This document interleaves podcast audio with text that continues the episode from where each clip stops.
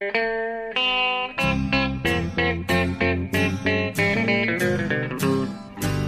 out there, we're on the air. It's hockey night tonight.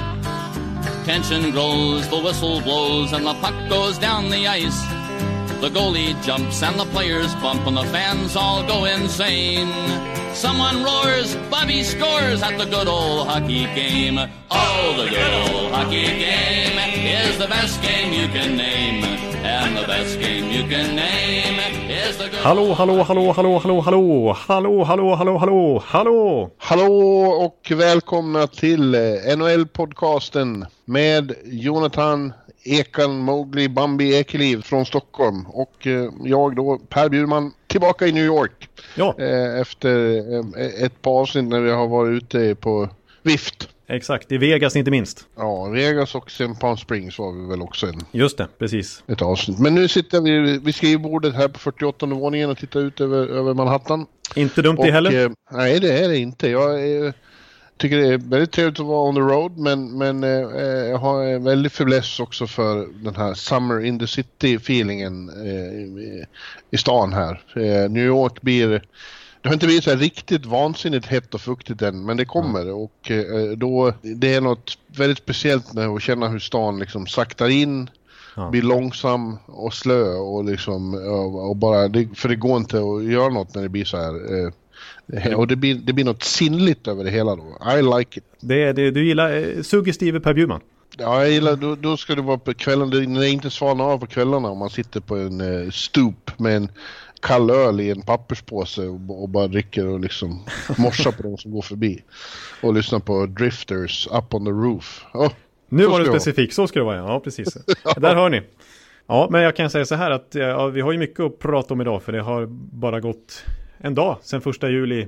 Ja, fönstret öppnade för oss helt enkelt när vi spelade in det här. Och Ja. det, det delades ut eh, 125 kontrakt första dagen. Så att det finns några trådar vi kan eventuellt trycka i här. Ja, det var, ett, eh, det var en, en frenzy riktigt igår. Eh, Free Agency öppnade och eh, ja, det var knappt som man hängde med ett tag. Det smällde hela tiden. Ja, precis, exakt. Till, till, så här offer sheet till och med. Ja, Ah, vi har ju, jag vet knappt var vi ska börja idag. Så att eh, jag låter nästan dig få kä- känna efter. Ja, vi kan väl börja med, med det här att, att eh, i princip så vart ju faktiskt alla tunga namn eh, plockade och eh, klara i, redan igår. Den, den vi har kvar är Marcus Johansson skulle jag vilja påstå. Ja, det finns ju några till, men av de verkligt tunga så är ju Mojo, eller Jojo, Ja, den som hänger kvar. Nu, nu eh, spelar vi in det här på dagen och du kan inte eh, klippa förrän till natten. Så det finns ju en liten chans att han kanske har, har fått ett kontrakt ändå när, när vi när ni hör det här. Ja. Men i, i skrivande stund eller inspel, talande stund ja. så har han inget kontrakt. Men, men det kommer han väl att få, han också. Eh, Det kanske pågår ett litet budkrig här nu vi spelar in. ja, vem vet. Men Don Sweeney har, sa igår att han har, inte, han har inget bud ute åt, åt Marcus. Eh, Även om de skulle vilja så har de inte råd. För att eh, han, han spelade ju till sig, han kommer ju få någonstans kring fem, eller hur? Ja, jag tror på minst fem. Om jag ska tippa så kan, kan det till och med närma sig 6 miljoner dollar. Ja. Så att, eh, då förstår jag att det blir svårt för Boston att klämma in honom. Och det är, jag tycker han förtjänar en- fet eh, löneökning här efter sitt slutspel där som vi har pratat mycket om. Alltså det, det, det ska vara huggsexa med en sån spelare. Men vilka har råd att ta in honom då? Ah, jag tycker till exempel att Colorado, jag, tycker, jag förväntar mig ännu lite mer faktiskt av dem. Ja. Eh, det här free agent-fönstret. Så, ja. Men eh, jag tycker nästan att vi får börja i fuktiga eh, New York. Ja, det var ju en av, av de stora blockbuster-sakerna igår. Det var ju så att redan dagen innan i, i söndags så eh, kom ju det mesta ut. Det var nästan Ja. lite tråkigt hur mycket alla insiders fick fram om vem som skulle hamna var. Och, och det visade sig stämma i nästan samtliga fall. Ja. Men inte när det gällde Artemi Panarin. Nej. Det var det inte någon riktigt som hade Ja, det fanns som ett eh, liksom, högst osannolikt alternativ hos några stycken. Men det visade sig då att Panarin kommer hit till New York och inte bara till New York, han kommer till Rangers. Ja, precis. För att han eh, hade kunnat valt eh, Long Island istället. Den klubben i New York. Istället Mm. för Manhattan. De erbjöd ju faktiskt mer pengar. Över 12 miljoner dollar. Alltså i Ja. princip ett Conor McDavid-kontrakt. Men han väljer en miljon mindre. Drygt 11,5 miljoner dollar för att få spela i Madison Square Garden. Framför Per Bjurman. Grattis. Ja, ja, det var såklart det han tänkte på. Det tror jag. Ja, men det är ju en, en, en, stor hit för Jeff Gorton och, och John Davidson. Ja. Och få, och få lägga rabarber på. Han var ju ett av de absolut tyngsta namnen här på marknaden. Absolut. Eh, och eh, jag tycker man kan säga nu att den här rebuilden eh, som har förstört de senaste två säsongerna här, Ja. eller gjort dem väldigt miserabla. Eh, Den är i princip över nu, för nu har de haft eh, otroligt lyckade två veckor. När de först eh, tradade till sig Trouba från Winnipeg Ja. och tog eh, Capocaco vid eh, draften. ja, och nu detta också. Dessutom Adam Fox eh, är säkrad. precis. De här ryssarna som kommer över från KHL, Sjestjorkin, målvakten och så kanske inte minst första runda valet från i fjol, Kravtsov. Ja, att, eh, Ja, det ser otroligt mycket ljusare ut på, på ett sätt. Alltså det, det, det är väl inte så att Rangers blir, de blir inte contenders för det här, men de blir ju ett, ett potentiellt slutspelslag igen i alla fall. precis, de är ingen slagpåse nu som kommer eh, liksom Nej. harva i botten och miss, liksom vara borta från slutspel i januari. Utan Nej. eh, nu kommer de faktiskt vinna matcher där framför sin hemmapublik. Panarin är ju ett, ett fynd. Ja, alltså, ja det tycker jag för att visst, det näst dyraste kontraktet i ligan som det här ändå blir, det blir precis över Austin Matthews kontrakt. Eh, Det, man kan inte riktigt överbetala för, för en franchise-spelare, för det kan man ändå kalla Panarin. Han är en franchise-spelare. Ja, Alltså sen han kom in i ligan för fyra år sedan, på de här fyra åren så har han gjort sjunde flest poäng i ligan. Om man bara räknar fem mot fem, femte mest poäng i ligan. Och det här tycker jag är intressant statistik också. Om man tar bort alla andra assist, så att det bara blir primary points, det vill säga mål som har varit väldigt, väldigt inblandad i. Då har han fyra i ligan till och med. Så att eh, det är liksom en riktig, ja det är en av ligans bästa forwards. ja visst är det. Och han kommer hit, in, in, han kommer, det är hans prime nu. Eh, Ja, han är 27 år. ja, Rangers har haft en förmåga att locka, locka hit stora namn, men det brukar vara något år för, för sent i allmänhet. Ja, Med- med de största 31-åringar liksom. Ja, men här kommer i perfekt tid känns det som. Ja, Ja, jag, jag, jag hade kontakt med Henke Lundqvist igår. Han var ju eh, lyrisk Ja. över det här. det förstår jag. Ja, för han har inte haft något kul under de här två åren. eh, När de har gett upp efter halva grundserien två gånger om. Nej, precis. Men eh, eh, nu känner han ju att de tar steg i, i, i väldigt rätt riktning och att det kommer att betyda väldigt mycket för de unga killarna att få ha en sån här klassspelare. Att se upp till. Och Ja. lära sig av. Ja. Ja, och driva på. Och jag såg att John Davidson, eh, nya team president där, eh, faktiskt inte ville säga att rebuilden är helt över. Man, men man behöver inte kalla det för en rebuild i alla fall längre, utan man kan kalla det för en build. ja just det. Nu har de ändå fått byggstenarna till att eh, ta form. Liksom. De behöver inte riva mer. Och Undrar hur mycket, mycket JD ligger, har, har med det här att göra, för han kommer ju från Columbus. exakt, Där han har haft Panarin i flera år. precis. Och det är ju lite intressant att han gick all in vad som visade sig vara hans sista säsong i Columbus. Och då pratar jag alltså om John Davidson. Att han liksom Ja. tryckte på för att ta in Duchene och Zingel och inte trada Panarin och inte trada Bobrovski. Och visst, de slog ju alltså ut Tampa och svepte Tampa i första rundan och tog sin historiska första slutspelsserieseger. Men sen tog det stopp och John Davidson lämnade och tog med sig Panarin och kan skita i den mess som han lämnade efter sig i Columbus. Ja, det kan han verkligen. Ja, Ja, det var, det var, nu är det väl så att det är ju general managern som är, har huvudansvaret för, för trader och så. Men eh, han har ju en chef och det var Davidson. Eh, och eh, han stod ju fullt och hållet uttalat bakom det här naturligtvis. ja, ja, ja, precis. Ja, eh, det, det känns ju kittlande faktiskt att vara här och veta att det, det, det kommer en säsong när det blir betydligt roligare än det har varit ett tag. Det måste jag säga. Ja, precis. Och jag tror så här, som sagt, som vi sa, alltså, det är inte så att Rangers är en contender än. De skulle behöva ytterligare lite bredd och liksom, de skulle behöva, man vet ju inte riktigt utvecklingen än så länge på alla unga spelare, liksom den, redan den här säsongen. Och en andra center till exempel bakom Zibanejad. Ja, Sådär. precis. Bakom eh, Mika på, i mitten ser det lite tunt ut. Om Ryan Strome ska föreställa andra center. Ja. Men eh, det är ändå, jag tror ändå att vi kan garantera att det kommer att vara ett underhållande lag att se på. Alltså med alla den här spelartypen de har fått in. Och jag tror att det kommer att vara mycket så här målrika matcher. 5-4. Alltså om Ja. de väl förlorar så blir det kanske med 6-3 eller något sånt där. Alltså det, det, det kommer vara roligt att följa Rangers nästa säsong. Och det kommer bli roligt att se eh, derbyna mot Islanders igen. För det, det, det här svider ju såklart i, i Islanders eh, nation att eh, Ja. en superstjärna som de erbjuder ännu mer pengar väljer ett annat lag och inte vilket lag som helst utan eh, deras verkliga ledefi New York Rangers.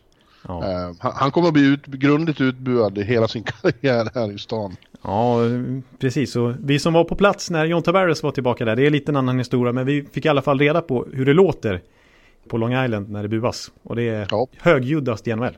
Ja. ja, men om vi fortsätter med John David, det du kallar ruinerna han lämnar bakom sig Davidson, så är det ju fler ja. namn från just Columbus som var väldigt tunga eh, och stora, som går vidare. Ja. Eh, och det, framförallt då Matt Duchene som de eh, gick, den var, de satsade stenhårt på att få. Ja. Han, han hamnar som alla hade trott och tippat för att han alltid har velat dit har det sett ut som i Nashville då, Predators. Ja, den countrydiggande Matt Duchene som får hamna i countrys mecka. Ja. Och han fick ju bra betalt, inte sådär groteskt mycket som det pratades om. Alltså ett tag i våras så snackades det om att eh, det kunde landa i upp på 10 miljoner dollar för hans del. Men nu blir det ändå 8 miljoner, vilket är mycket men inte liksom galet. Nej. För ett sjuårskontrakt. Och eh, ja, på pappret så är det ju så att Nashville centersida borde ju vara tillräckligt bra nu. För att det är, de lägger alltså mest pengar på sina centrar i hela ligan. Och sen 2016 så har de alltså tagit in Ryan Johansson, nu Matt Duchene, Nick Bonino och Kyle Turris. Det är 26 miljoner dollar på centren.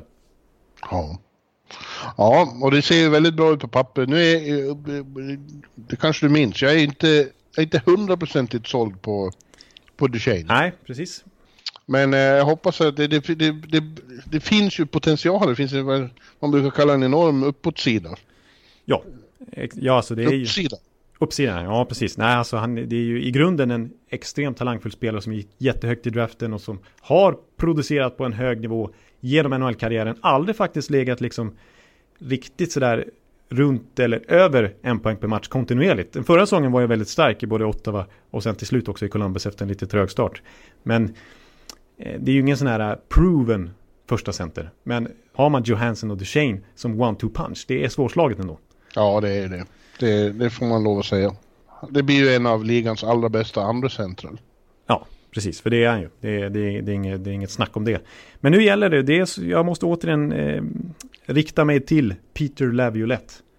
För att det är hans ja. uppdrag nu att få ut max av det här spelarmaterialet. För att trots att de har tradat Subban så har de ju fortfarande en otroligt stark backsida. Det är mycket möjligt att Dante Fabro, deras fina backprospect kan ta över en topp 4-roll på ett bra sätt. Kanske inte på ett Subban-sätt naturligtvis, men på ett starkt sätt. Eh, de har Pekarinne fortfarande i kassen. Och så har de den här forwardsbredden. För liksom en sån som Mikael Granlund är ett jättesparkapital det också. Ja, det är det. Det tänkte jag på igår. Att det, eh, så att titta på deras upp. Det, det finns ju så många som inte kom upp i normal nivå i år. Nej. Och, och han blev ju aldrig... Han, eh, han liksom kom av sig eh, i den där traden. Det var för stor omställning. Ja. Han var pappa mitt i allt också. Precis, samma dag typ som han blev tradad. Det var ju extremt ja. olägligt. Och jag tror ju fortfarande att, att, att en sån som Kyle Turris kan mer än vad han visade den här misslyckade säsongen. Precis, det tror jag också. Jag, jag, tror, jag skulle också vilja verkligen betrakta honom som ett sparkapital. För de vill ju faktiskt bli av med honom och hans 6 miljoner dollar per säsong nu när han är degraderad till tredje center. Och faktiskt under säsongen var helt i scratch ibland för att han inte levde upp till den kvalitet man tror han ska ha. Eh, men sen mm. tog han ju faktiskt lite revansch i VM, vilket man kanske inte ska dra för starka slutsatser av. Det är ju bara en kort turnering, men han var kapten där och gjorde väldigt bra ifrån sig i ett Kanada som gick till final. Ja, ja, det, det finns så mycket mer att kräma ut av det här Nashville-laget och det måste Levelet klara av att göra. Ja, men du, nu låter det som att vi är lite inne på saker som vi ska diskutera nästa vecka. Ja, nu blev det väldigt mycket eh, Nashville. Eh, fokus i stort. Ja, vi, vi, ska, vi ska fokusera på, på signingarna i sig eh, idag. Mm. Ja. För att nästa vecka blir det ju ett, ett, en avslutning monumental. Precis, då blir det avslutning monumentala, exakt. Eh, då ska vi gå igenom samtliga lag och vad de har gjort under off-season och vad vi tror om dem inför nästa säsong helt enkelt. Och vad de gjorde den gångna säsongen. Ja. Det blir, ja. vi, jag hoppas vi har gott om tid på oss. Ja, då ska vi bara kötta på så det sjunger om det. Det kan spåra ut totalt. Ja, tre, fyra timmar kör vi. Ja, det blir nog något sånt. Ja, men du, eh, vidare med Columbus förluster så uh, det visste ju alla att Bobrovski inte heller skulle signa. Uh, länge förekom det ju spekulationer om att han och Panarin skulle vara ett paket hos någon och framförallt Florida då. Mm. Men det blir bara Bobrovski som åker till södra Florida. Men det är inte så bara. Nej. de får en ny Luongo meddelade alldeles nyligen att han går i pension. Ja. Eh, och istället får de in nästa superstar till målvakt i Bobrovski då. Ja, precis. De lägger alltså 10 miljoner dollar på honom de kommande sju åren. Så han blir näst bäst betald eh, efter Carey Price. Och i princip är Carey Price pengar, han har ju 10,5 miljoner dollar. Men det var det han sökte också, ja. Bobrovski. Och det var det som krävdes för att få honom. Eh, mm.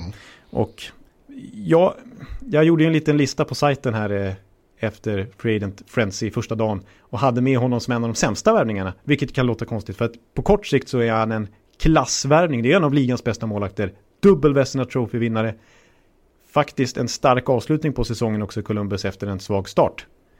Men eh, jag är ändå lite rädd för det här kontraktet. Alltså sju år på en över 30-årig målvakt som har haft ljumskproblem mm. i karriären. Som var faktiskt lite svajig i vintras under långa perioder. Eh, om fyra, fem år så tror jag inte vi kommer prata om det här kontraktet som en klassvärvning av Florida. Nej, kanske inte. Men just nu eh, i det här skedet så är det ändå de kan inte tacka nej till det. Liksom. Nej, och han vill ju verkligen dit verkar som också. De står ju vid ett vägskäl nu när det, det här, om, om inte det här heller går, nej. när de håller på med nu med, med Quenville och, och, och den här satsningen och uh, ja, de fick ju in Anton Strålman också ska ja. vi säga. Som, som jag just fick ett sms av, vi har ju sökt honom ända sedan igår. Ja. Uh, och då kan jag berätta vad han skrev här. Uh, den gode Stråle. Bestört över att behöva lämna Tampa, så börjar han, eller? Nej, Sorry, jag har gömt mig lite. Inget har varit klart så jag har inte velat säga något än. Jag är på väg till presskonferens på BB&T nu. Så jag slår en pling sen. Ja, bara. Jaha, spännande. Ja. Mm. Ja. BB&T han som ja, hemma inte Emily. Tråkigt. Tråkigt. nej, ja. Men... Ja, nej men... Eh, eh, det, det gick ju inte för Tampa att behålla honom. Det hade de säkert helst velat. Anton är ju en extremt omtyckt person och ledare i det omklädningsrummet. Han är faktiskt en ledare. Han är otroligt verbal och skicklig på att få med sig, lyfta sin omgivning så att säga. Ja, och un underbar att prata med som journalist också eftersom han är så uppriktig jämt. Exakt, om det är dåligt då säger han det rakt ut. Ja, det, är inga, liksom, ja. det är ingen pardon utan det är så här, så här är det, så här ligger det till. Ja. Om det är bra, då är det riktigt bra liksom. Ja, men det är lite speciellt att, att eh, ja, han byter klubb men han blir kvar i The Sunshine State. Det, det, kan inte ha varit så många som har gått och spelat både i Tampa och i Panthers. Den förbjudna flytten, den mest känsliga i NHL. Nej då, jag bara skojar. Nej då, det, det händer inte så ofta men det, det har hänt. Eh, ja. Ett exempel på en annan back som har gjort den flytten till exempel är Dan Boyle faktiskt. Han är en Tampa-legendar som började i Florida. Jaha. Mm. Men... Och, eh, vad heter han i, i Vegas? Eh, ja, Mar så förstås. Ja. Ja. Ja, nej, men så att nu gör Strålman den förbjudna flytten som jag kallar det i alla fall. Men jag kan, jag kan förstå för hans del liksom. Han fick ju väldigt, väldigt bra betalt. Så jag förstår att Tampa var helt chanslösa i den budgivningen. Alltså 5,5 miljon dollar. Han går upp en miljon eh, per säsong i lön. Faktiskt från ja. vad han haft tidigare. Trots att han är 32 år gammal. 33 här i augusti. Och faktiskt ju hade en skadefylld säsong. Han missade ju slutspelet för Tampa vilket var väldigt kännbart. Med honom i line-upen tror jag inte det hade varit 0-4 i matcher. Nej, eh, precis. Så mycket som han bidrar med den stabilitet och det lugn som han liksom bidrar med. Eh, så att jag, i Floridas fall så måste det bara redan nu att garantera att de kommer släppa en mycket färre mål än vad de gjorde den gångna säsongen. Bobrovski i kassen, Quenville som ny tränare som får styra upp det där ihop med sin högre hand, klassiska backtränaren Mike Kitchen som är klar också. Och mm. Anton Strålman i topp 4, om han är hel och frisk så är ju han en garant för det också. Så att, oh.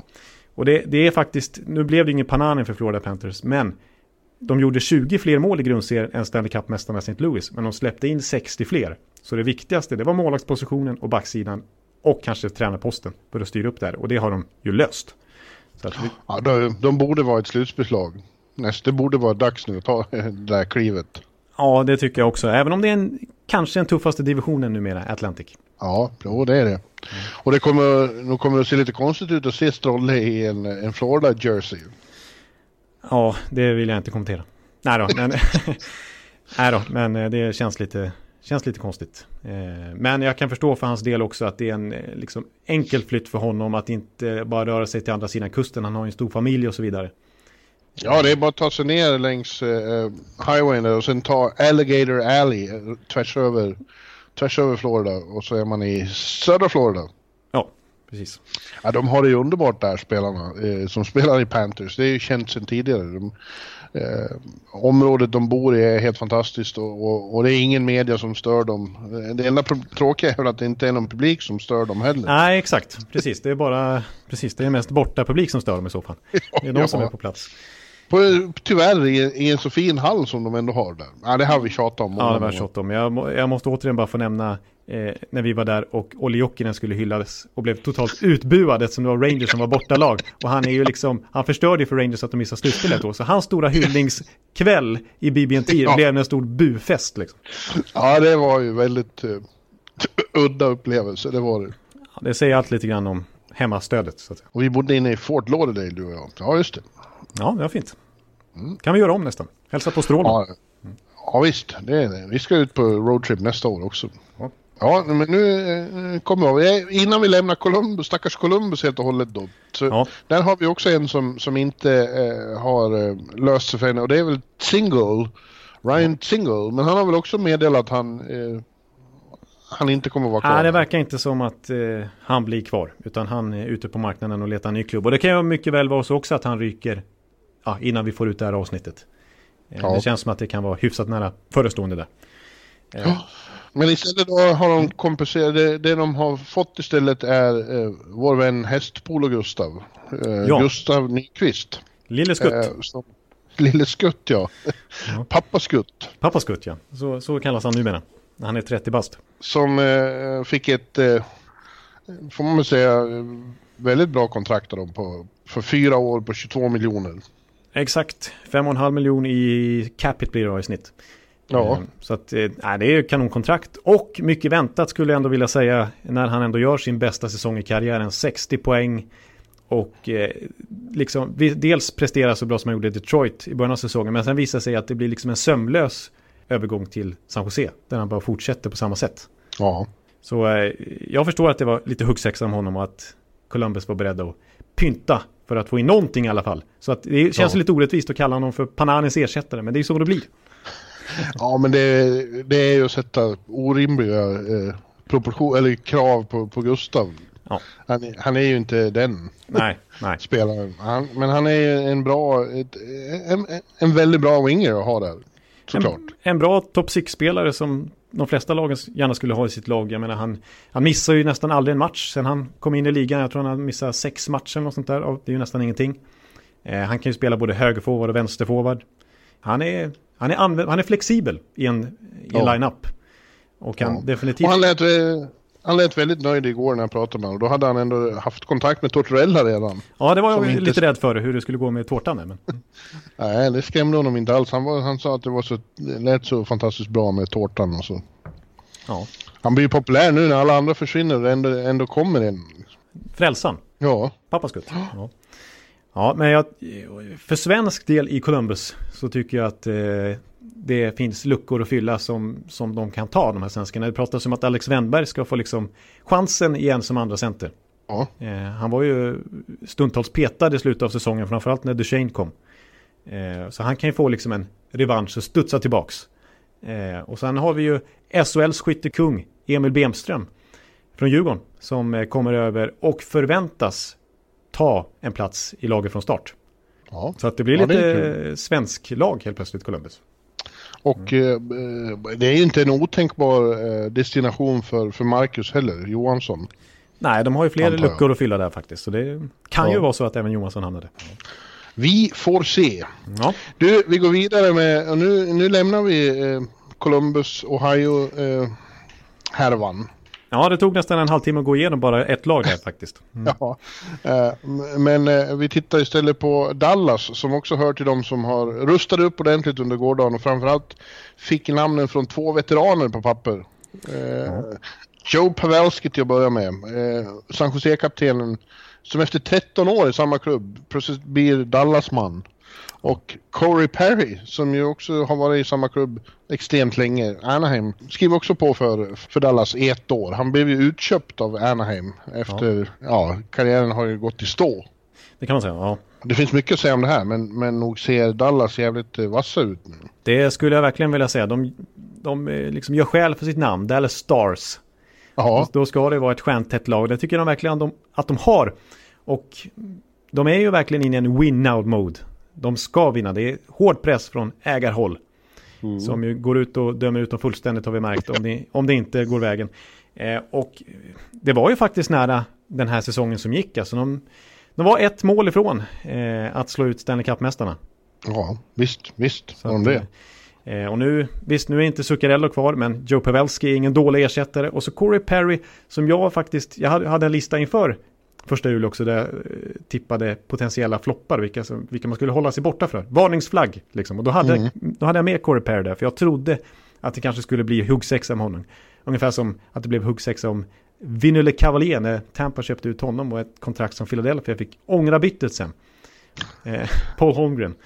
Ja, du menar att man, att man, eh, att de skulle ha gett för mycket uh, tid och så. Men ja, tid det... och pengar. Alltså att någon skulle varit beredd att ge Perry tre år på ja. tre och en halv miljon eller sånt där.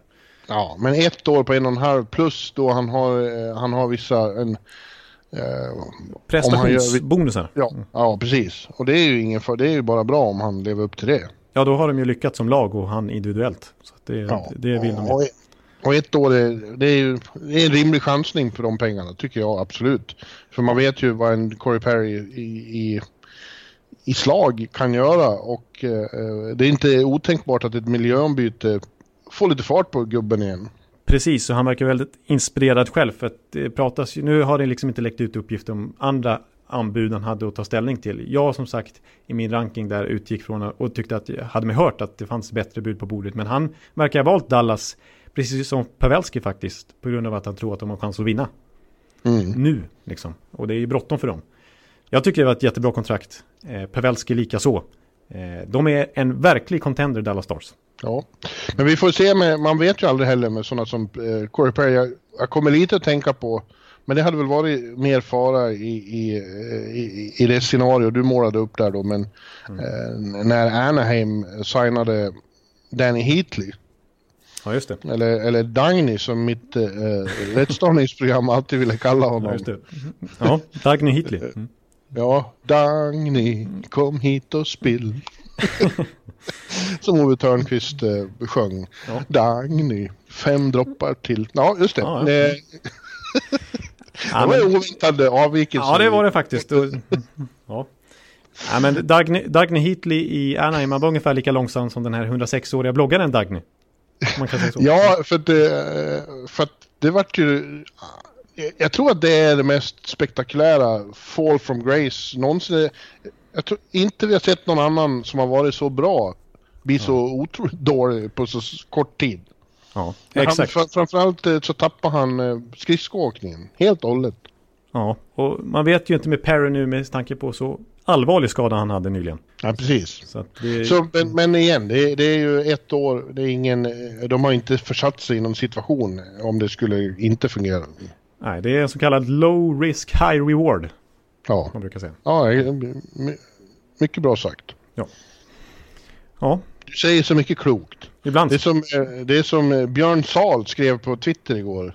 Att han tyckte att du måste få minst en timme utan sansad styrning av mig, stod det. När det gäller genomgång av alla övergångar i NHL. Kan bli ett episkt avsnitt med många klassiska klyschor, tyck, tyckte Björn. ja, jag, jag, tycker nog att det är bra ändå att, att du håller styr. Ja. Jag vet inte riktigt hur det skulle gå annars. Ja. ja, precis. Men idag är vi i form. Det här blir ja, bra. Det, det tycker jag. Det tycker jag.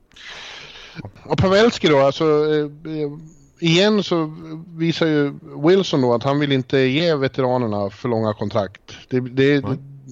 det, det är liksom en spegelbild nästan av eh, Marlowe-situationen det här. Ja, precis. Ett treårskontrakt i det skedet av karriären som Wilson helt enkelt inte är beredd att gå med på utan då får man lämna. Ja, men jag, nu tror jag att Pavelski har mer att ge än vad eh, Patrick hade ja. vid samma tid. Ja, det, det, tror jag också. Han är dels lite yngre eh, än mm. faktiskt. Han är ju bara, han fyller 35 snart. Så han är också till åren verkligen Pavelski. Men han kommer ju från en säsong när han gjorde 38 mål. Ja, och vi såg ju i, i, i slutspelet eh, hur, hur, vilken skillnad han kan göra i stora ögonblick. Otroligt bra på att kliva fram när det behövs. Ja. Mm. Ja, men Dallas har allt som man ska ha nu. Från målvakt och eh, mix av unga och gamla och så vidare. Precis, och vi kan... Jag tror inte på sophomore slump, utan jag tror på utveckling för Miro Heiskanen till exempel. Eh, för Rope Hintz som ju fick ett genombrott i slutet av säsongen. Så att både den här kärnan som är i bra ålder, men jag tänker på Ben och Segin och så vidare, Pavelski som kommer in och så vidare, plus att det kanske underifrån liksom växlas upp lite grann. Ja. Eh, det kan bli farligt. Ja, ja mer om det nästa vecka. Mm. Mm. Minnesota gjorde också rätt stora saker igår. Framförallt så fick ju Mats Zuccarello, Suk, ja. götten från Oslo. Ja, Sucka, han eh, skrev på en morsom kontrakt han. Ja, mor, morsomt kontrakt kan man lugnt säga. Ja. Att det var, han får 30 miljoner för fem år och jag tror någon i norsk media skrev igår att det är det största kontraktet en norsk idrottsman har fått någonstans. Jaså, det är så pass? Mm. Ja, Solskär, Solskär då? Flonaldo. Jag älskar ditt norska, kan du inte prata lite mer norska? Ja men det är ju ett fantastiskt kontrakt han får. Zuccarello igen, igen säger ju själv att det är från the state of hockey Minnesota. Med 18% norske liksom har härkomst från Norge. Så det är ju, det är ju liksom som handen i Hansen. Att hamna i Norge, ja hamna i Minnesota då. Ja, i Sota. Ja, eh, intressant tycker jag. Det, Zuccarello är inte en typ av spelare man förknippar med Wild. Eh, Nej. De har inte, brukar inte ha sådana lirare, men, men kul att de vill eh, ta det steget. Ja, han är lite, precis, han är lite för flashig för dem egentligen. Eh, men en jättebra spelare. Även om jag också faktiskt hade, tyvärr alla norrmän och Zuccarello som är en personlig favorit, så tyckte jag att det här var en av de sämre kontrakten eh, som delades ut faktiskt. Med tanke på att Zuccarello ändå är 32 bast. I alla fall fyller det här snart. Eh, och få ett femårskontrakt, det är ju riskabelt. Och framförallt vill jag säga i den fas som Minnesota är inne i. För det har vi pratat mycket om att de liksom är ett konstant mittenlag. Ja. Alltså, nu, nu, nu liksom pratades det om att Paul Fenton skulle föryngra laget under säsongen och det gjorde han ju faktiskt med sina värvningar som till viss del var bra, till viss del inte alls bra. Till exempel Viktor Rask, Nino Niederreiter var ju ingen bra trade. Men eh, till exempel Ryan Donato för Charlie Coyle var ju liksom hyfsat då en liten föryngring. Eh, även Kevin Fialla mot Granlund är ju lite spännande. Men de missar slutspel och då blir ägaren Craig Leopold sur. Det får inte hända. Vi ska alltid gå till slutspel. Det här är första gången på sex år vi missar slutspel. Katastrof 15. Nu måste du agera. Tar in en 32-årig Zuccarello direkt. Så liksom medelåldern åker upp igen. Mm. Eh, visst, nu tror jag med Zuccarello-truppen så kan de gå till slutspel även i en tuff Central Division för ett så pass bra lag har de. Men de är ju ingen contender. Det är det jag tycker är fel. Nej, det kanske de inte är. Men jag, jag, nu, nu, tycker jag att eh, två saker. Ja. Zuccarello må ha de åren i, under bältet. Men Mats Zuccarello blir aldrig gammal. och två, eh, jag tycker han, jag, jag, jag, tycker han är så daily så jag, eh, han, får, han får göra vad han vill för mig. Jag, jag, jag är glad åt allt som gäller Mats. Ja, precis. Och vi, det, Lycka till. Det kan bli liksom en, en okej okay, liksom åldring för han eller om man nu ska uttrycka det. För att han har aldrig liksom riktigt levt på sin speed tycker jag. Han är inte så jättesnabb. Utan han är ju smart. Ja, så, att, så extremt. Äh, precis, så även om han tappar något skär så kommer han fortfarande ha ett väldigt högt hockey-IQ. Morsomt är det alltihopa. Ja. Så att grattis Matsen då till de här. Säg det på norska. Eh, grattis eh, Mats till eh, fantastiskt kontrakt. Det må jag säga. Sucka. Ja. Sucka. Sucka. Ja. ja, Ryan Hartman tar de också. För två ja. år, 8 miljoner. Ja, precis så också. Han gillar ju du. Ja, eh, faktiskt. Eh ja, ja, förresten. Ja, jag tycker du har uttryckt det tidigare att det är liksom lite juryspelare. Ja, kanske det. Ja, han har lite, han har lite edge. Eh, ja. Samtidigt som han är, ja, det, han känns kvick och rivig. Ja, precis. Så att de, det får man ändå säga till 15 att den har lite mer flashiga spelare nu än tidigare med Fialla som kan vara en gamebreaker och Zuccarello. Och så Hartman är ju lite åt det hållet också. Som kanske har en nivå till i sig om man får större förtroende i de klubbar han har varit i. Mm. Um, Ryan Donato är ju ett litet wildcard också. Men som sagt, jag tycker så här det här med föryngra och, och, och, en annat exempel på det är ju att de hade en trade på bordet som aldrig blev av eftersom att Kessel tackade nej. Men då skulle de ta in en drygt 30-årig Kessel för Jason Zucker som också är en duktig spelare men 5-6 år yngre. Det är också liksom lite motstridigt mot den här visionen som 15 har uttalat. Men jag tror att det har att göra mycket med, med Craig Leopold för han Visst, han vill gärna forma en Stanley Cup-contender på allvar av Minnesota Wild, men det får inte vara bekostnad av att missa massa slutspel och sen bli bra. Utan alltid gå till slutspel.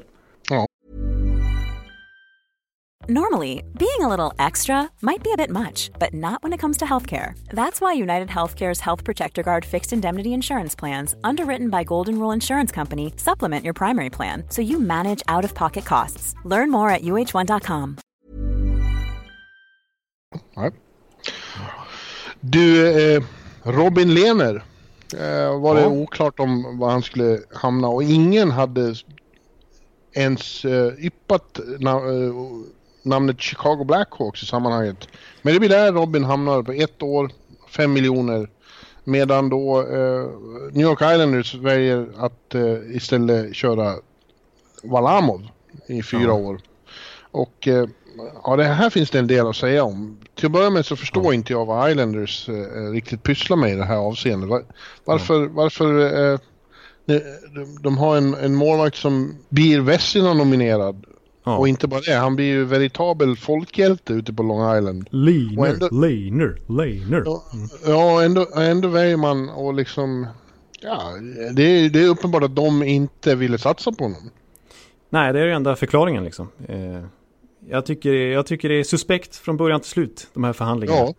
Ja. Ehm, för, och bara, alltså en sån som Varlamov, varför ska man ge han ett långtidskontrakt om man inte ger Lehner det? Jag menar, Varlamov har ju en svag säsong bakom sig. Eh, I Ja. Colorado, där han blev utkonkurrerad till slut också av Filip Grobauer. Han har en ganska lång skadehistorik, precis som Bobrovski, fast i hans fall skulle jag säga ännu värre ljumskproblem. Eh, sådär. Han är 31 bast. Eh, och, men han är det värt att ge det här eh, fyraårskontraktet. För samma capita som ju Lehner skrev sitt ettårskontrakt för. Ja. Så att det, det är helt Det är för, oförklarligt. Ja, den enda, enda logiska förklaringen jag kan se är att den eh, mytomspunne Ekeliv-favoriten Mitch Korn Ja. har sagt åt eh, ledningen att eh, Valamov är en, en spelare jag vill eh, jobba med. Han har väl jobbat ihop i... i nej, det har de Nej, inte de alls inte gjort för att, Han var eh, inte i Washington på den Nej, tiden. precis. Det var för tidigt så att säga. Mm. Ja. Eh, men Han kanske ser något där som han vet att han kan utveckla till något enormt. Det är det enda jag kan se det här. Ja, och jag tänkte innan de skrev på med Valamov och man förstod att Lena kanske inte skulle stanna. Då tänkte jag att ja, men då är det väl så att de litar på att Mitch Korn gör liksom guld av vad som helst. Igen höll jag på att säga, nu är inte Robin Lehner vad som helst. Mm. Men, men att de, okej, men om Lehner vill ha mycket pengar och term, då tar vi in en billig korttidsersättare istället. Så får vi se vad Mitch Korn kan göra om honom. Men nu tar de in en gammal veteran på ett långtidskontrakt i Valamov. Det liksom går emot den argumentationen också. Så jag, nej, jag har, jag har ingen förklaring till det här. Nej, nej den enda... Jag säger det igen. Att Korn har sett något. Ett sett ett korn. Ja, det, är- det är bra. Där, nu är, nu är jag såld. Ja. Ja. Och samtidigt då så är det ju... Ja, Chicago var ju inte särskilt väntat. De har ju Corey Crawford. Och eh, att, att Robin efter den säsongen han har haft bara ett år är ju också så här... Man... Hm, Ja. Vad underligt, han borde ha fått ett långt kontrakt efter det. Men det var som han själv sa i, i, i Vegas efter han hade vunnit sin Masterton att han var ju väldigt frank med det här hur, hur hans situation är. Att, han, att jag har gått ut med, med det jag har gått ut med, så han, det, det är klart att det påverkar mina kontraktsförhandlingar. Det är inget snack om det, sa han. Jag, själv är han hundraprocentigt övertygad om att det inte blir några snedsteg, eh, att han kommer klara det, att han kommer vara nykter resten av livet. Men samtidigt så förstår han ju, sa han, att eh, det måste jag ju samtidigt för andra måste jag ju visa det innan, innan de kan tro på det. Så är det ju bara. Så. Nej. Och det är, väl, det är väl lite så kanske de resonerar i Chicago också. De vågar inte riktigt tro på att eh, den här storyn får ett lyckligt slut. Nej. Ja, det måste ju så, eh, så det var. För att det, det var ju uppenbart att Lena vill ha ett långtidskontrakt. Och om det inte blev vid Islanders så var han ju liksom, började han ju leta alternativ. Liksom. Ja. Eh, men han fick ju uppenbarligen inte det. Men jag tycker ändå att det var en jättespännande lösning att det blev just Chicago. Eh, Ja, men på så många sätt, som sagt, de har ju Crawford också som är, ju är ganska given etta där. Har varit i många år. ja. Tror du att Robin kan konkurrera ut honom? Ja, men jag tror det, det kan vara, på ett sätt kan det vara bra för båda faktiskt. Visst, det är, det är lite riskabelt för Crawford här. Han kan mycket väl förlora sitt starterjobb och så har han utgående kontrakt nästa sommar så att han kanske inte blir kvar. Det kan vara förödande för hans karriär. Men samtidigt har han haft mycket hjärnskakningsproblem. Och en press Ja, på sig att komma tillbaka hela tiden för att det gått så dåligt för Chicago. Liksom. Han har varit Och de har aldrig haft några riktigt bra eh, backups där. De, det, det har varit misslyckande gång på gång. Alla, ja, precis. I alla fall senaste åren. Dessförinnan så hade de ju lyckat med... Då kunde man liksom ställa Scott Darling som gjorde bra från sig. Dessförinnan var det Antiranta och så vidare. Men nu senaste åren har det varit till och med... Ja, det har till och med varit så akut att de fick kasta in en... eh, en eh, vad var det? En eh, revisor i kassen. Ja, att... och, Scott, och Scott Darling, man, man, man, man vill ju nästan inte... eh, nej, vi, Nej. vi pratar inte om honom. Man blir bara ledsen. Eh, ja, men så att jag tror, jag tror faktiskt Lener mycket väl kan, eh, jag tror att det är bra för Crawford faktiskt att inte ha den här pressen att vara första keeper nu. Eh, att behöva stå liksom eh, 60 matcher per säsong. Men eh, jag tror faktiskt att Lener har goda chanser att ta starterrollen från Crawford och bli det långsiktiga alternativet för Chicago. För gör han en bra säsong nu, då har han så mycket leverage som man brukar säga för att få det här kontraktet han önskade få den här sommaren. Mm. Och jag tycker Chicago är i en spännande position på sikt. Det tyckte jag inte för två, tre år sedan. Men jag måste säga att Stan Bowman har tagit lite revansch. Och Ja. faktiskt byggt om det här laget on the fly på ett tillräckligt bra sätt för att de ska kunna vara med och utmana i Central igen. Ja, och det känns ju spännande med Colliton. Det går inte att komma ifrån nu. Nej, precis. En modern, lite nytänkande coach. Ja, det känns som en, en bra, bra chef för eh, Robin att ha också. Det tror jag är en vidsynt och förstående person. Extremt resonabel, ja. Ja, ja. Men ändå liksom ramar och så vidare. ja, men, ja men jag tror att han, liksom, han förstår den mänskliga aspekten av, av det här också. Ja, jag har inte hört någon säga ett ont ord om Colletons player management egenskaper. Han, Nej. alla spelare gillar att ha med honom att göra. Ja. Att, mm, jag tror på det. Du tror på det här? Ja. Du tror också på eh, saker och ting som Colorado har gjort senaste tiden? Eh, Ja. Det var väl inga jättekontrakt igår de skrev. De har redan gjort väldigt mycket. Ja, de, Jonas Donskoj kommer ju från San Jose då. Ja, Det är en ny signing. Eh, och eh, vad säger vi om den? ja alltså jag har ju det som har sett. Jag letar efter vad fick han nu? Han fick 3,9 miljoner dollar för ett fyraårskontrakt per säsong alltså. Ja, Eh, och visst, det är ju, kan man tycka är mycket för en spelare som ligger runt 35 poäng per säsong. Han är ju liksom ingen pålitlig eh, så här, toppkedjaspelare som jag såg. Men som breddspelare måste jag säga att han är väldigt, väldigt, väldigt pålitlig. Och eh, just den spelartyp som Colorado söker. De vill ju bredda sin forwardsida. Och med Donskoj så får man en otroligt effektiv 5 mot 5-spelare. För att han kommer aldrig komma upp i de höga poängantalen när, eh, i och med att han inte spelar powerplay och inte är någon sån här kanonkille som dunkar in massa direktskott eller spelar fram lagkamraterna i liksom stillastående spel. Men när det kommer till just 5 mot 5 så är han fantastisk på att driva upp spelet, vara med och skapa målchanser och liksom se till att spelet förflyttas från defensiv till offensiv zon. Jätteduktig på att dra på sig utvisningar och sådär, alltså att motståndarna tvingas göra det. Så att, eh, middle six-spelare var precis de behövde och Donsko är kanske den bästa de kunde ta in i det fallet. Mm. Sen stod ju de då för, var inblandade i det som eh, gårdagen avslutades ju med en stor trade. Mm. Eh, Inte signing utan eh, de skickade Tyson Berry och eh, Kerfoot Ja, till Toronto och fick tillbaka Nassim Kadri bland annat och Kalle Rosén. just det. Ja, Eh, och de har ju gjort mycket på slutet. Carl Söderberg har blivit tradad också till Arizona. Mm. Och, och eh, Andrei Burakovsky har tradats till Colorado också sen vi talades vid sist. Exakt. Händer mycket där alltså. ja precis. Tax är aktiv. Precis, så en helt ny andra kedja kan man säga med, jag skulle tänka mig att det blir Burakovsky till vänster, Nason Kadri i mitten då och så Donskoj till höger.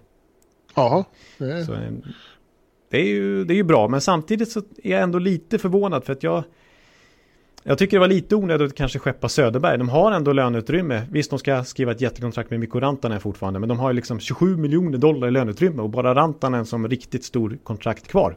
Så att då hade man kunnat haft liksom Söderberg som istället för andra center som tredje center och då ser ju bredden plötsligt ännu bättre ut. Så, Ja.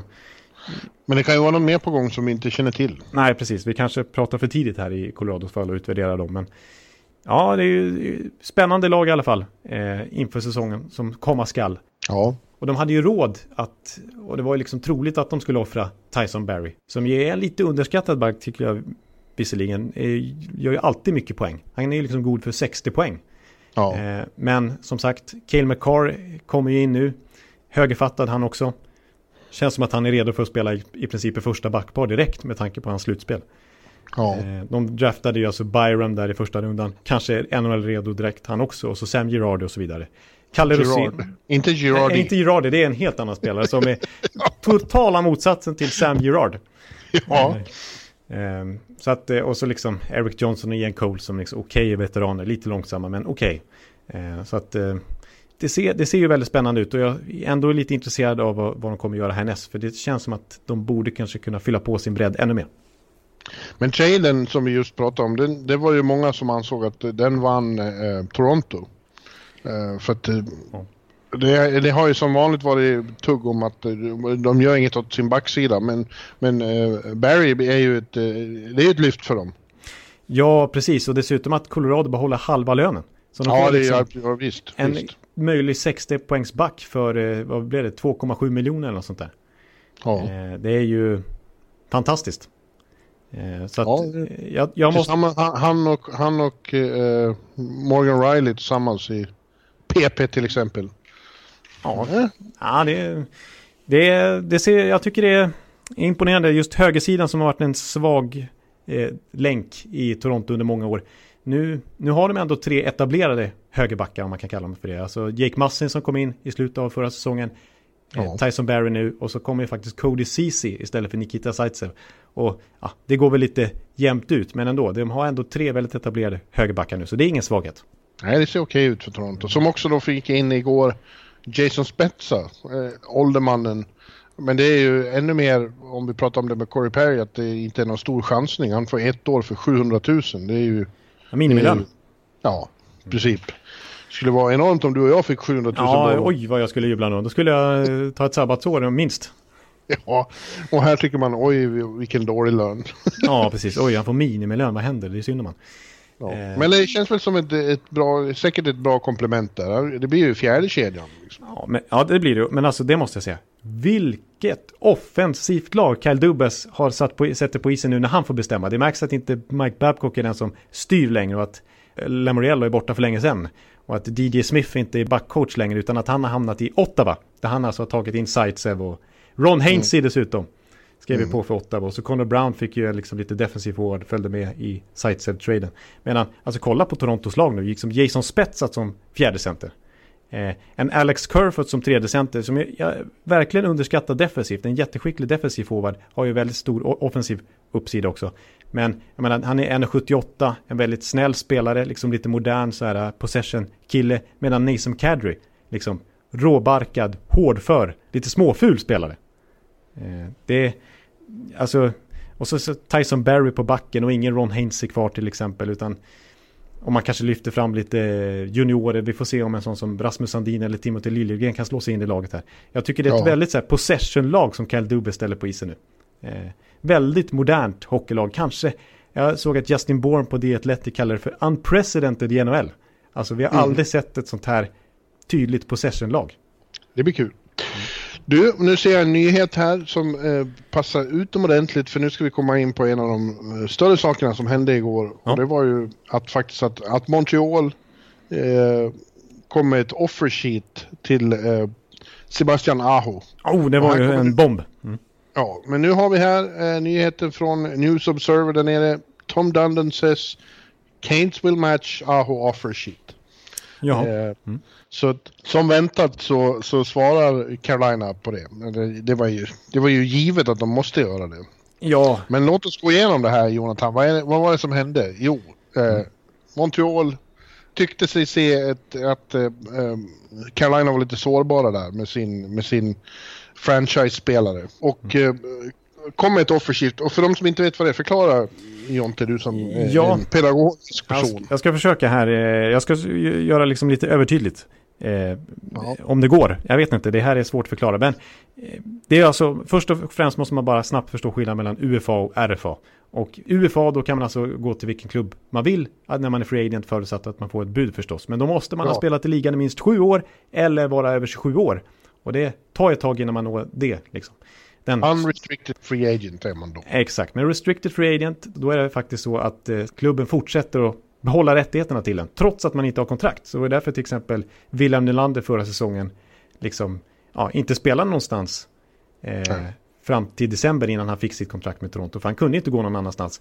Förutsatt att inget annat lag la ett så kallat offer sheet. Som i det här fallet.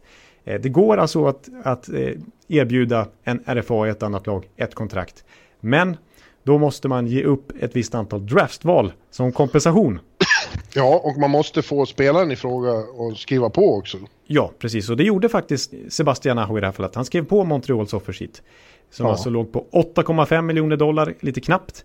Eh, hade legat på 8,5 miljoner dollar per säsong i capita, då hade eh, kompensationen varit två första runda val, ett andra runda val och ett tredje runda val. I och med att de var under den här gränsen på 8,5 miljoner ungefär, så blev kompensationen bara ett första runda val, ett andra runda val och ett tredje runda val i draften. Eh, vilket ju är fullt rimligt för en franchise-center liksom. Eh, men ja. det var uppenbarligen för lite. Jag menar 8,5 miljoner dollar för Sebastian Aho. Det är klart att Carolina matchar det. det är...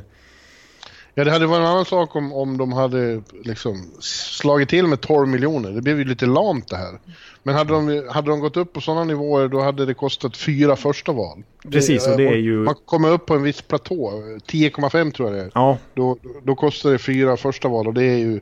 Det går ju inte. Det är för mycket för vem som helst. Precis, och de kanske hade haft en chans om de hade lagt sig precis under 10,5 miljoner så att det, så att det hade blivit där två första runda val, ett andra och tredje.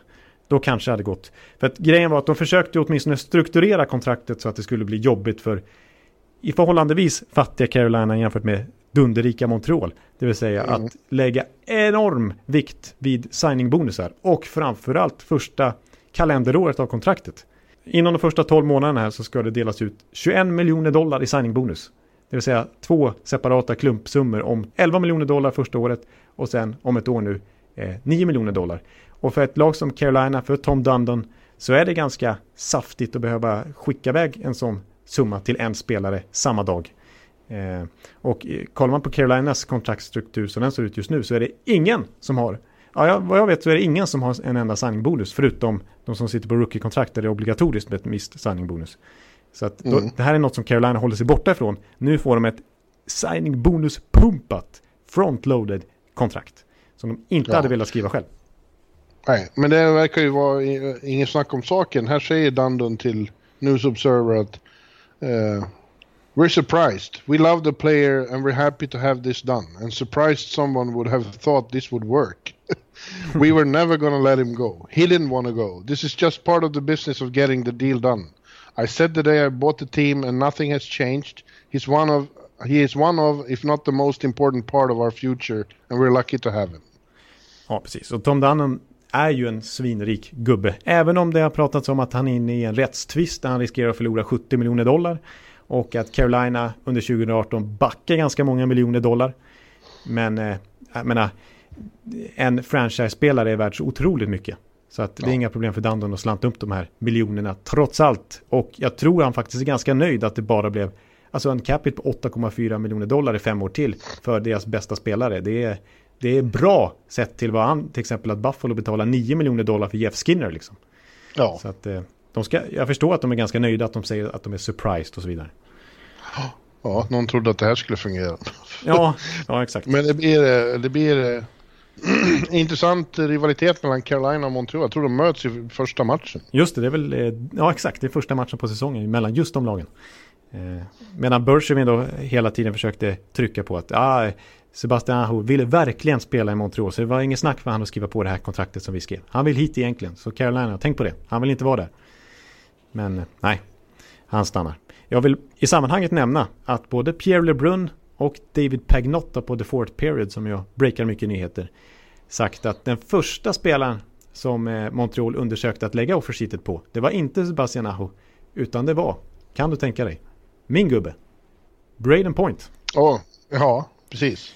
Eh, men där visade det sig, vilket jag är oerhört tacksam för om det stämmer, att Braden Point var inte så intresserad av att skriva på för Montreal. Han ville få en lösning med Tampa. Så att eh, det var ju otroligt lugnande nyhet för mig om det stämmer. Men eh, LeBron brukar göra rätt. Ja, ja det brukar han. Ja. Ja, men det, det verkar ju...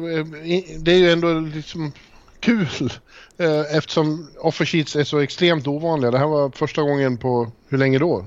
Ja, det är sedan 2013. Det var ju ja, Ryan O'Reilly. Mm. Ja, eh, det får ju... Det, är ju komplicerat. Ja. Har man ju förstått. Och, och, och ska man lägga ett riktigt tungt så kostar det för mycket. Men fan. Det blir ändå härligt drama. Så att vi får väl hoppas att, att, att det fortsätter. Precis, alltså den som det har snackats mest om. Att, att, att Bergevin satte tonen. Ja, precis. Att det här kanske blir ett, eh, en, en kedjereaktion helt enkelt. Och det ja. snack, apropå Pagnotta så eh, skrev han en text här nyligen innan vi satte oss i, vid varsin mikrofon här att eh, eh, näst på tur skulle kunna bli Patrik Laine på ett ja. Så att eh, det kan vara så att vi får se fler offershits faktiskt. För det är ju så många riktigt bra RFAs som inte har skrivit på än. Och visst, nu får de en liten måttstock och förhålla sig till här nu när Aho fick 8,5 miljoner dollar och när Timo Mayer bara fick 6 eh, miljoner dollar av San Jose. Men eh, ja, det finns fortfarande läge, jätteöppet läge att lägga ett offershit. Ja. Mm. ja, jag hoppas det sker. Mm. Vad kul. Mm. Du, eh, är det något mer av de som skrev igår som vi borde nämna? Att Calgary och Edmonton byter målvakter till exempel? Ja, det kan vi ju... Gamle Mike Smith hamnar i, i Edmonton. Ja, skulle jag säga vem som vinner på det här är, tycker jag att ingen egentligen. Men, men, eh, men jag skulle nog hellre ha en yngre Cam Talbot eh, som Calgary fick än en 37-årig Mike Smith. Eh, ja. Som Edmonton tar. Men det är bara ett år, en ja. chansning. Ja. Ett, ett kontrakt och en klubb som vi inte har berört det var ju att, att Pittsburgh skrev ett sexårskontrakt för 21 miljoner med Brandon Tanev. Det kändes lite att ta i. Ja, det måste man säga. Eh, alltså, en, en bra bottom six-spelare som har gått lite under radarn i Winnipeg och gjort det bra. Gjorde ju faktiskt 14 mål den här säsongen och är ju en riktig energispelare. Men det är ju verkligen jättediskabelt och dumt empiriskt sett. Vi har inte många bra exempel på det när man skriver ganska dyra kontrakt med liksom gnuggare i en fjärde kedja. Eh, sex år för Brandon Tanev, det, det är inte bra. Rutherford. Och liksom... Nej, men, det, mm. men jag ville bara använda det för att komma in i en, i en trade som vi inte har pratat om. Okay. Som föregick eh, Free Agency. Ja. Eh, och det, det, är ju traden mellan Pittsburgh och Arizona. Den har vi inte nämnt Jonathan. Precis. Det, det var en... ju ganska... Eh, en av de absolut största. Det är ju att eh, till slut så lyckades eh, Rutherford trada bort Phil Kessel då till Arizona. Just det. Och eh. Galchenyuk kommer till, till uh, Pittsburgh. Ja. Och det var ju en, eh, en, det har ju varit mycket kontrovers kring Kessel och stories om vad som har hänt där. Att han, är på, han varit på kollisionskurs med Sullivan och Rutherford har försökt trada honom. Kessel ska ha satt, motsatt sig det. Och det har förekommit mer eller mindre osannolika stories om, om att Kessel kräver att få spela med Malkin medan Malkin inte vill spela med Kessel. Massa ja. sånt. Ja. Men eh, till slut så kom de till en lösning. Eh, ja. Det pratas ju om att Kessel väldigt gärna ville till just Arizona av anledningen som jag nämnt tidigare att Rick Tockett är huvudtränare där som ju var väldigt omtyckt ömsesidigt liksom relation mellan han och eh, Kessel i Pittsburgh och med de andra stjärnorna också att de uppskattar verkligen han som assisterande. Nu har ju han lyckats bra i Arizona och just därför ville Kessel dit. Eh, också för, för, första gången i sin karriär till en marknad där liksom hockey inte är nummer ett. Eh, ja, just För att eh, spelar man i Boston, visst det är konkurrens där också, men då är det väldigt fokus på en. Spelar man i Toronto, ja då är det ju livsfarligt att röra sig utanför liksom öppet. Och i Pittsburgh ja. så är det, visst han behövde inte ta värsta smällen där. Det är ju en Crosby till exempel som får frågor först. Men eh, nu hamnar han i Arizona, där det, ja, där kan han ju spela golf i lugn och ro så att säga. Ja, samtidigt som det är ett väldigt intressant lag. Det är, eh, Coyotes ska bli väldigt intressant att följa nu, tycker jag. Ja, och grejen är att de är ju inget budgetlag längre. Även om de har fortfarande lite, eh, till exempel om att de har Marian Hossa fortfarande på kontrakt. Liksom. Men eh, som de har tagit emot tidigare som lönedump. Men, mm. Eh, men de, det är ju många, det är, det är, jag tror de betalar över 70 miljoner dollar i faktiska löner. Och det är ju mycket för Arizona. Så de, ja. de går ju för det. Alltså, de går ju ja, för slutspel. Ja, Ja, det hoppas jag verkligen de gör. Jag har, ju, jag har en liten sweet spot för Arizona Coyotes, har haft länge. Ja. Uh, och eh, nej, dit ska vi på roadtrip, hör du. Ja, men det skulle jag inte tacka, tacka nej till. Jag har ju hört nej. att Scottsdale till exempel, där Kessel nu kommer bosätta sig med all sannolikhet, är typ topp fem i USA vad gäller liksom, objektivt sätt att bo.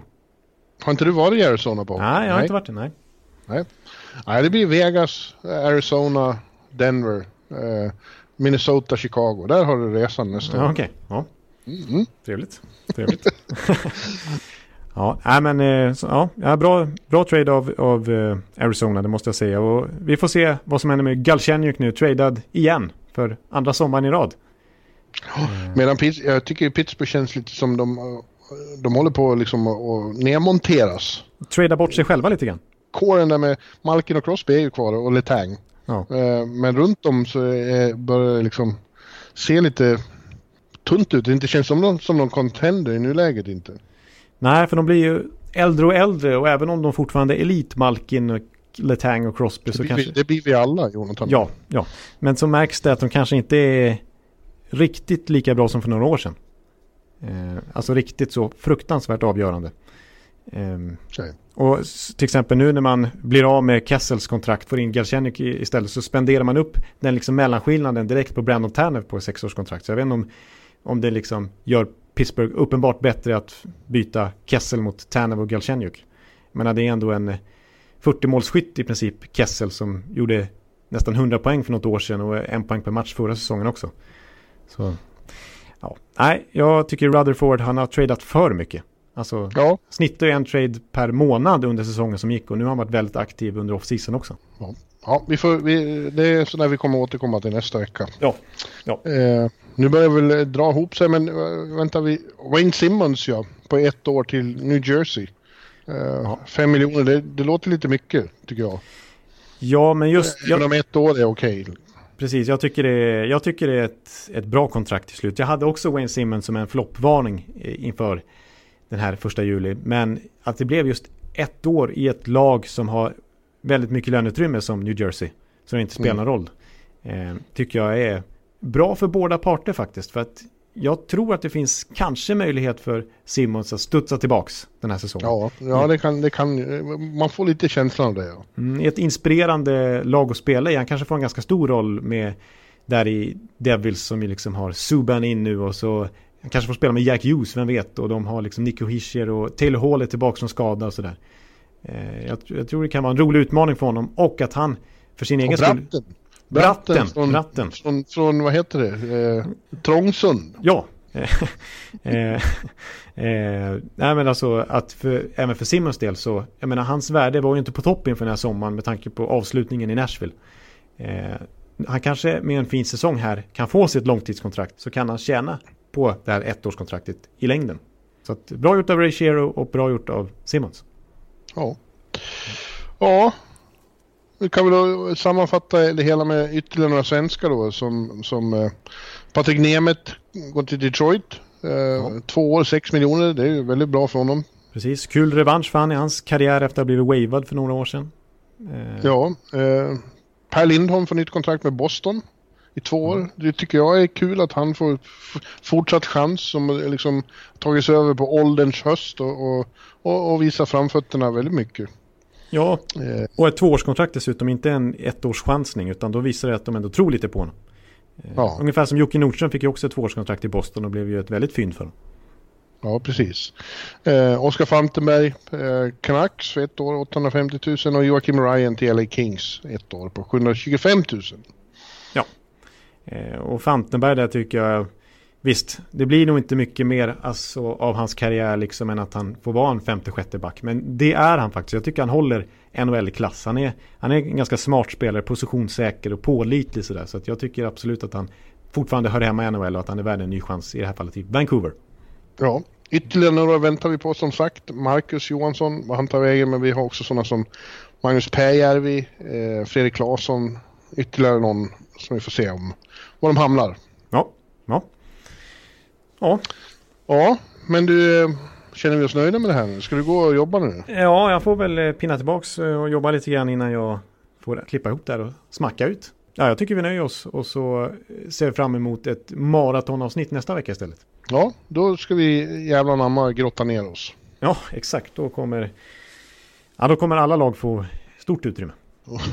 kommer alla lag att få smaka på Ekelivs eh, vassa tunga. Vrede, ondskan. Ja. Ja, Ja. Just det.